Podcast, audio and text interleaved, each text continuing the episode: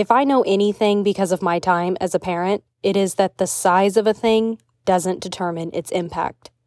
Three tiny humans changed my world forever, and now I want to make the world as beautiful for them as they have made it for me. Hey, my name is Lisa, and I'm a small town mama with the audacity to believe that slowing down is the new keeping up, and joy is what makes a life successful.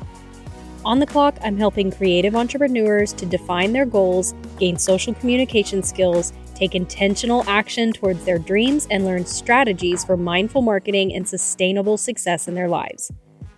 Off the clock, I'm raising three beautiful and spirited children with my husband to know that they are safe to dream, question everything, be exactly who they are, use their voices, change their minds, and be weird unapologetically because life is just too short to waste it on fearing ourselves.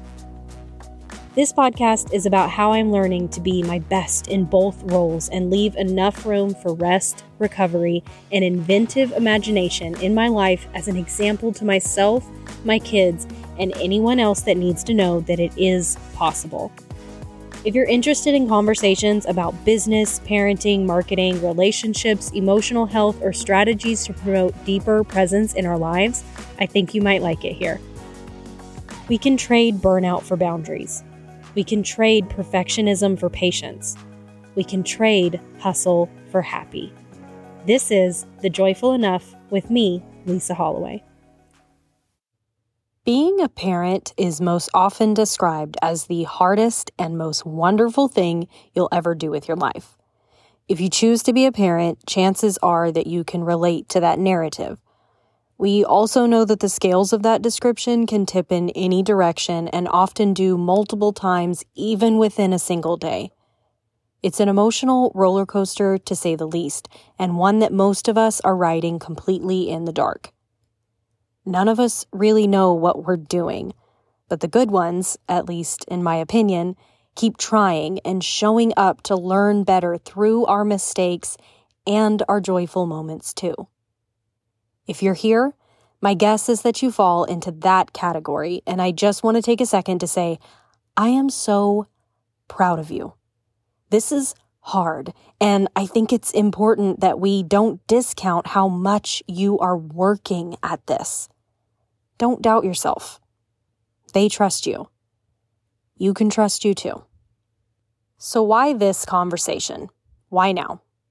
We find ourselves in a world that is creating a lot of deep emotions in people around parenthood and their choices, or lack thereof, that lead to it and happen within it. I wanted to talk about what it is to be a parent and how we, as parents, can do our part to change the world not only for our children, but for ourselves, as an example to encourage them to do the same someday. I'm going to use the word parent, and I want it to be understood that from where I am sitting, that word defines anyone that is a significant part of a child's life, specifically in a positive way. Not in a perfect way, because then I would be talking about no one, but in a loving and genuinely thoughtful way.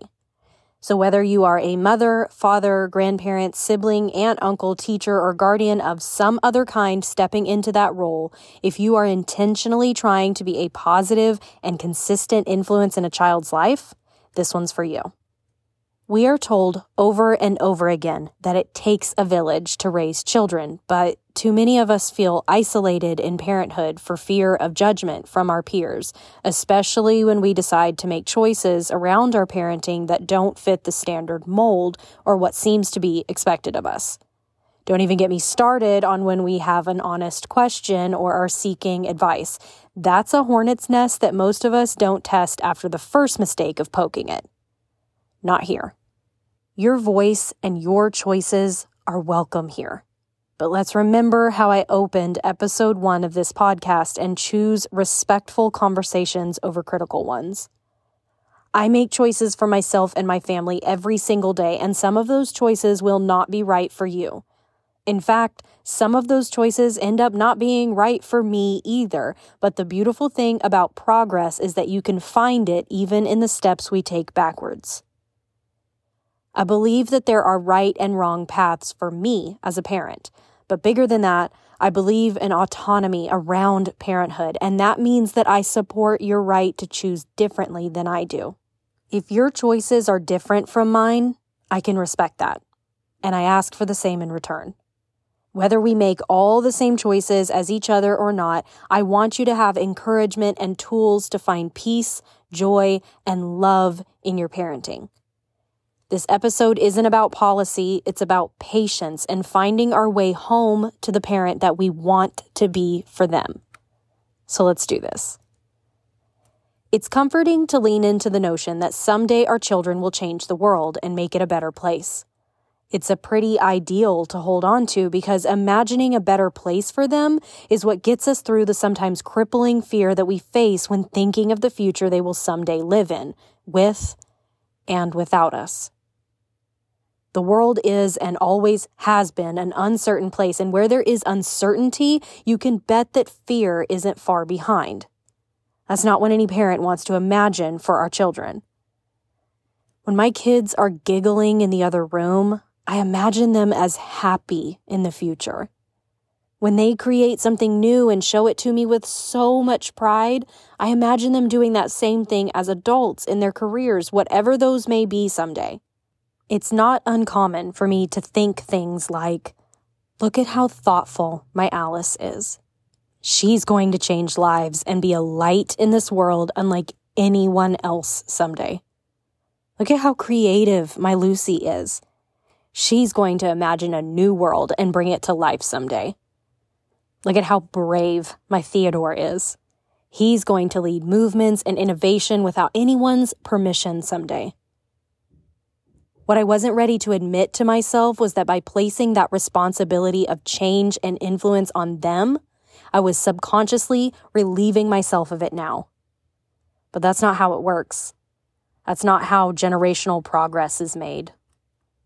I am sure that if we were to sit down with the people that were around us as children and ask them what we were like at those ages, we would discover that we had a lot of these same qualities that our children have today. The problem is, Life has a way of hardening those childlike hearts in us. Social conditioning crushes our self confidence. Hustle culture extinguishes our drive from underneath a cloak of finding our self worth in productivity. We lose our consideration for others, our creativity for the sake of creation, and bravery to try what we don't already have a known result for. Ouch. Am I right? Changing the world is hard and honestly draining to even consider. Parenting is enough work on its own, and there are already not enough hours in the day as it is. Where would I even start? How do I, an imperfect, traumatized, and sometimes barely holding it together human, change the world for the better? You start where you have influence. You start at home. The most beautiful thing about kids is their unique access to an abundance that we as adults cannot even imagine anymore of true, unconditional love. They love to be wherever you are. They don't care if you are doing housework or trying to go to the bathroom. They love you so much that they just want to be anywhere you are.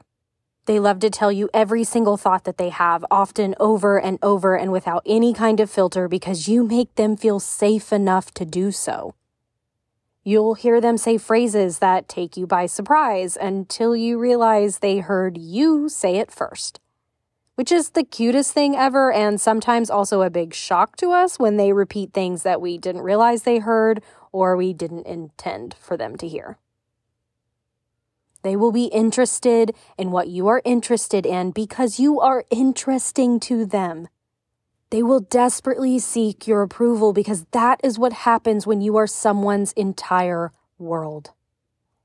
They will love you at your best and they will love you the same at your worst. And with that understanding comes great responsibility on our parts.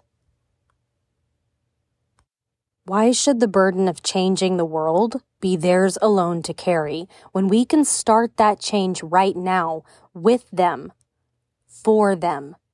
We can show them how so that when it is their turn, they have the skills, motivation, and confidence to do it for themselves and to carry on the tradition of change and progress for generations to come. We can do that. We can do that from exactly where we are right now. I want to share five strategies for change in your life that we can implement starting today. Now, a warning. These strategies are going to appear too simple to be as effective as they are, but I want to note that this is why most people miss out on their true power. If I know anything because of my time as a parent, it is that the size of a thing doesn't determine its impact. Three tiny humans changed my world forever, and now I want to make the world as beautiful for them as they have made it for me. The first thing that I want to talk about may not come as such a big surprise.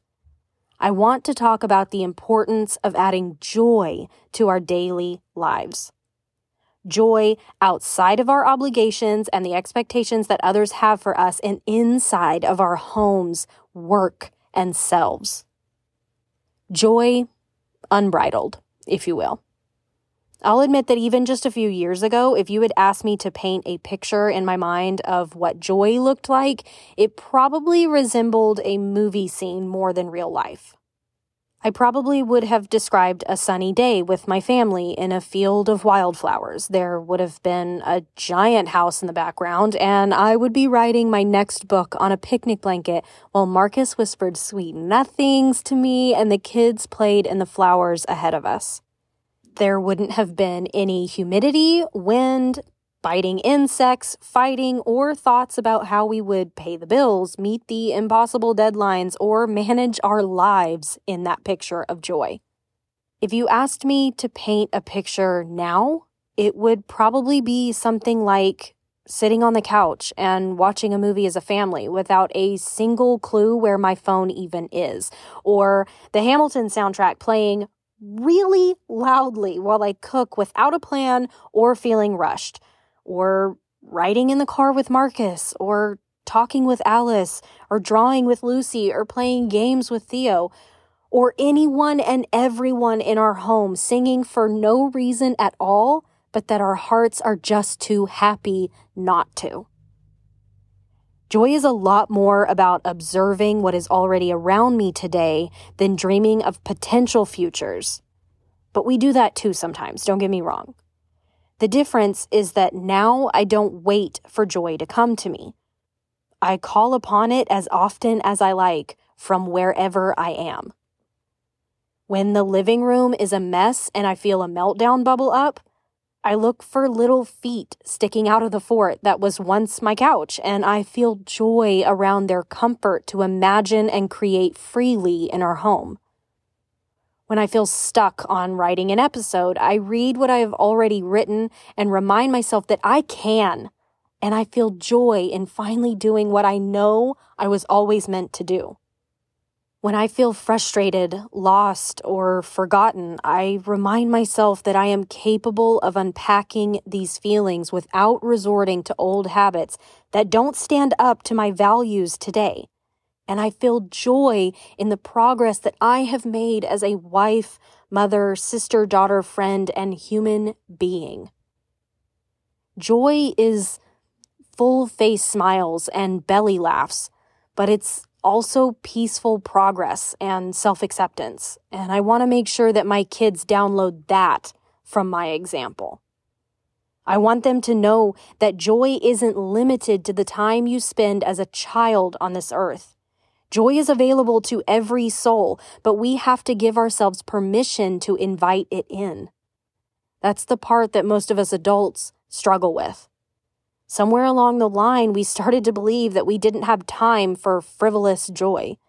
We started to feel like we didn't deserve spontaneous happiness. We forgot how to feel peace in our processes. It's a lie and one that is robbing you of your joyful enough. And when you cannot reach a level of enough in your life, your big dreams stay way outside of your reach too. I own a party planning business, and part of what I do in that business is luxury picnics. If you've never heard of this, this is a type of service that will bring in a blanket or table picnic for you and your loved ones, either to your home or a park or somewhere of your choosing. And we set up decor, lights, snacks, and ways to unplug and spend intentional moments together. And we even clean it all up too. I started Firefly Hollow picnics because I wanted to bring the joy that we feel around the table to the people of our community, and it's been magical to do so. Because of this, we own a lot of table decor and beautiful place setting items. At home, we adore setting a pretty table together as a family. I love to watch my kids feel so big to use special dishes when we eat mac and cheese or whatever happens to be for dinner that night. But we make it a point to still have joy together during meals, even when plastic or paper plates on the couch are what we're working with. Good gravy, sometimes we skip plates altogether and it's just straight out of the paper bag for us. Those are still joyful meals in our home because we make it that way. You can have joy around a situation, but your joy isn't because of the conditions of that situation. It is because you welcome joy into your moment. The plate doesn't matter, you do. You have the power to create joy in your life in any moment that you choose, and doing so unlocks a set of possibilities in your life that is otherwise unattainable. It is not about forcing joy into every moment of your life so that you can refuse every other emotion. It's about knowing that when you need it, joy answers to you. I dare you to joyfully believe in yourself and see what happens. I double dog dare you. The next thing we're going to lean into is creating unapologetic space in our lives for trying.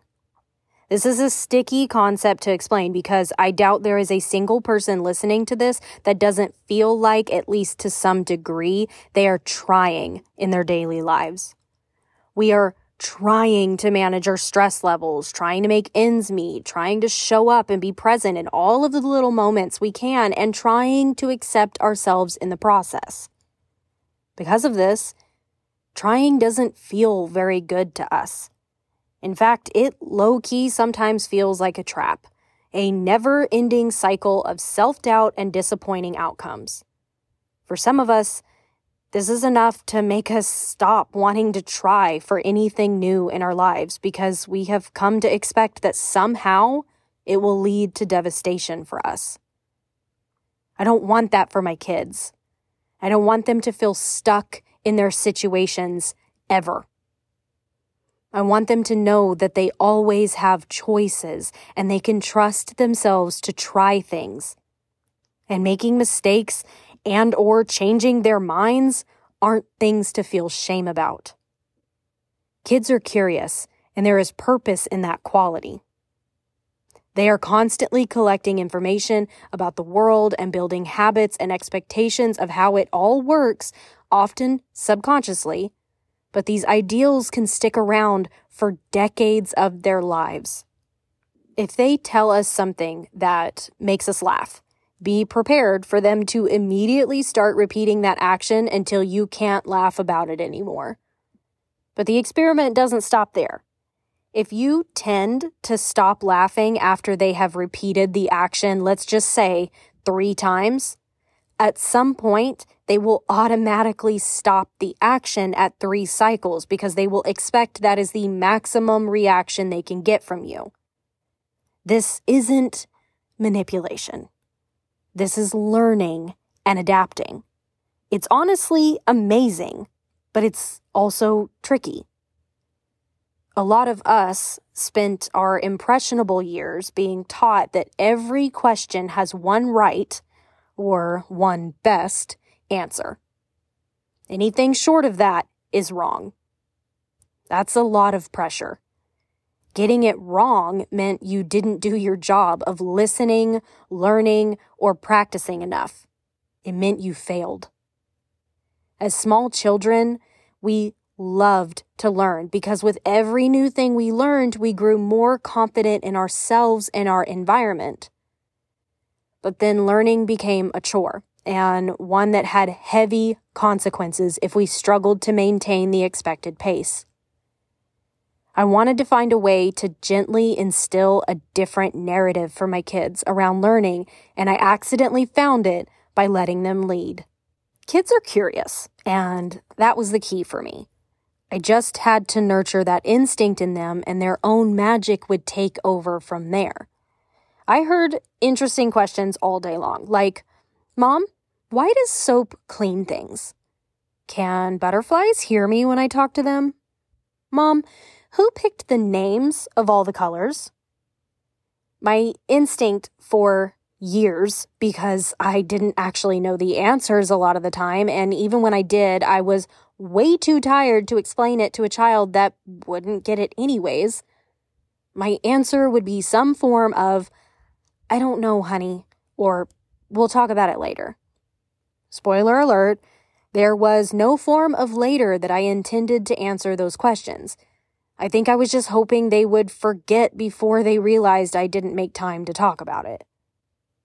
What I didn't realize was that I apparently was never looking at them when they asked me these questions because I vividly remember the first time I saw the disappointment in their eyes when I responded with an exhausted, Can we just talk about this later?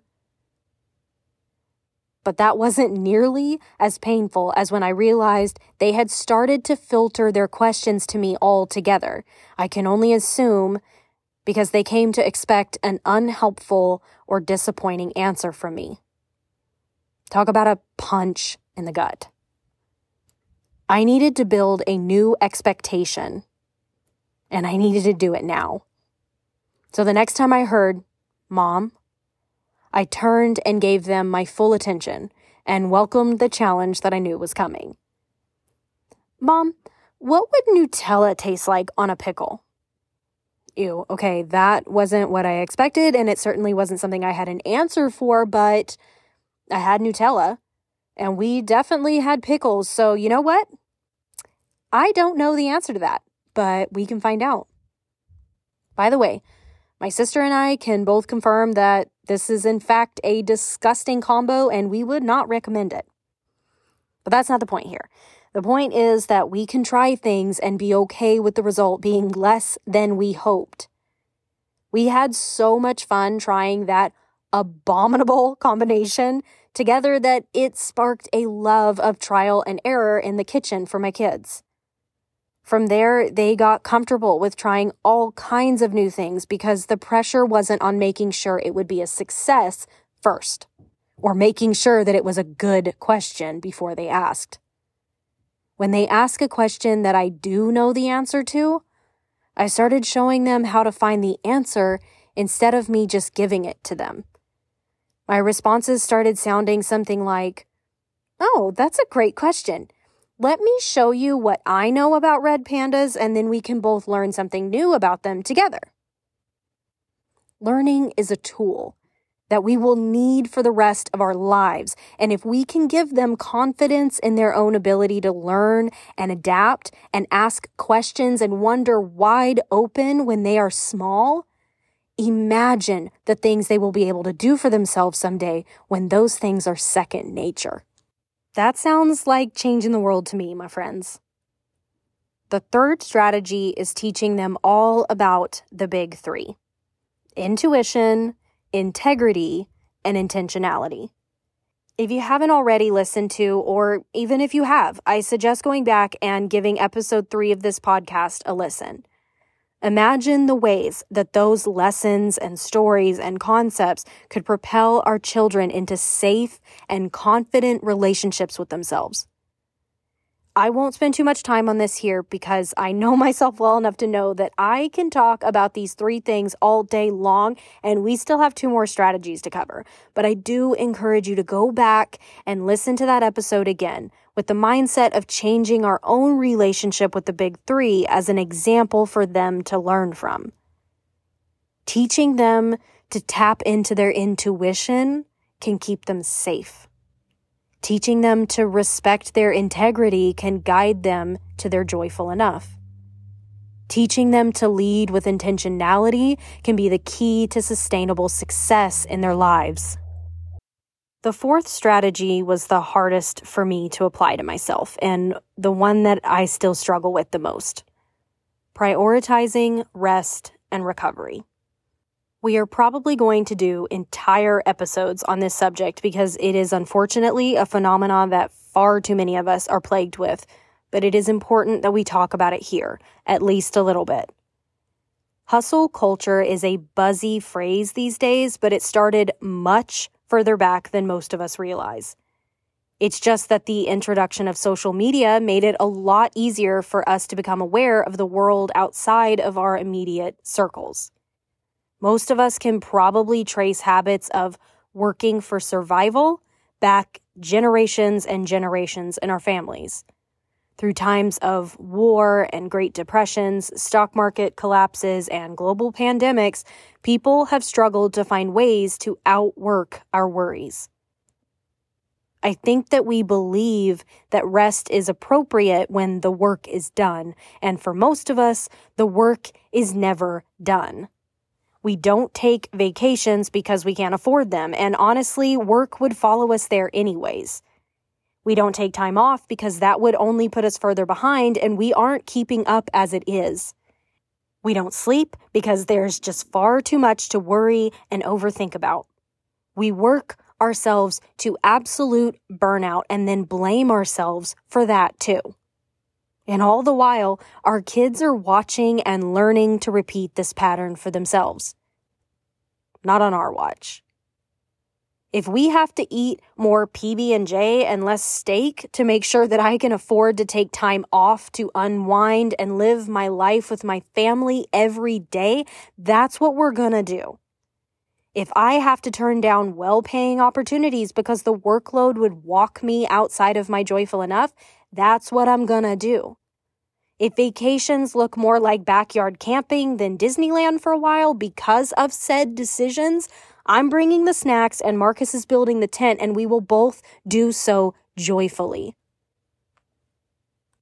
You cannot earn rest. You cannot avoid the need for recovery.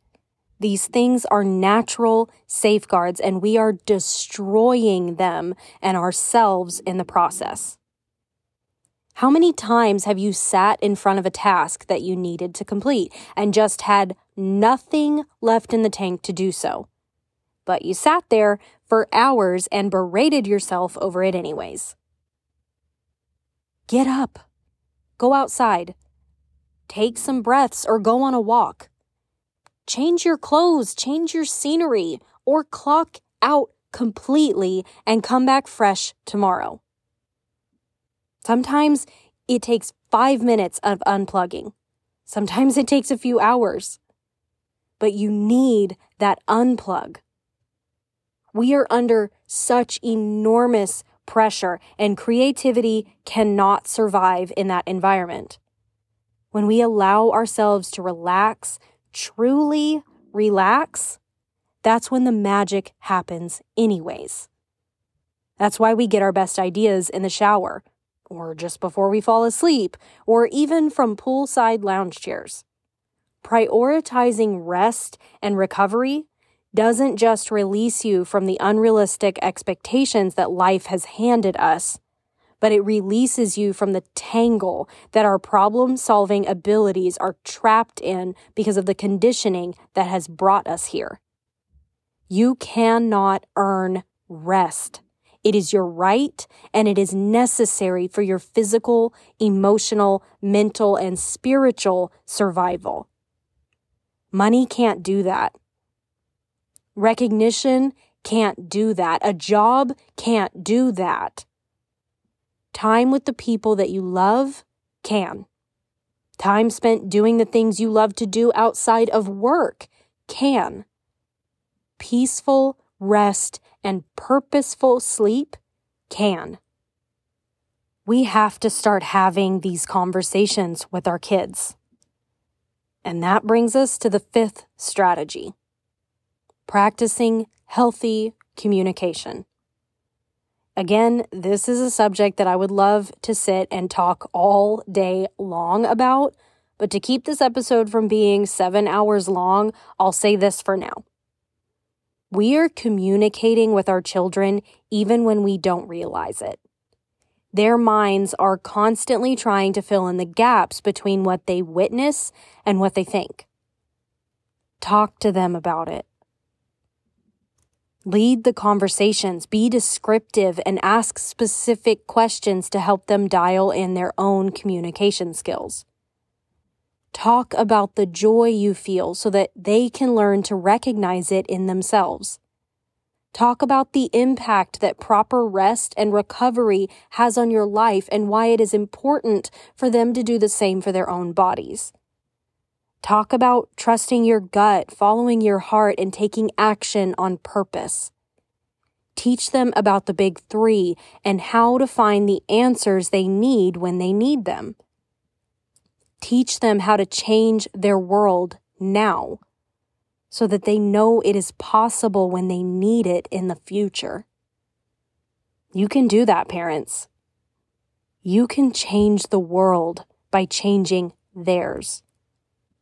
It takes practice and it's probably going to be awkward at first, but there's a lot to discuss, so you'll have plenty of time to dial in your own communication skills too. You've got this.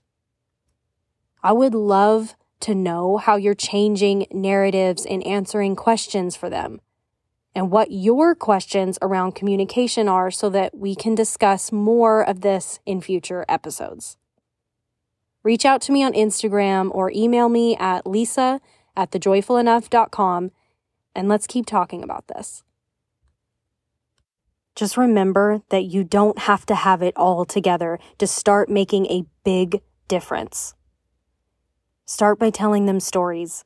That's why a lot of the things that we talk about here, the stories about how the joyful enough came around and the idea of the basket or the magic wand for integrity, that's why I have all of these stories because that's how I broke it down in my mind to be able to tell them the story now and then start explaining the ideal and the concept to them as they grow and they begin to get a little bit better of an understanding of the world and how those ideas and concepts apply to the things that we do in our daily lives.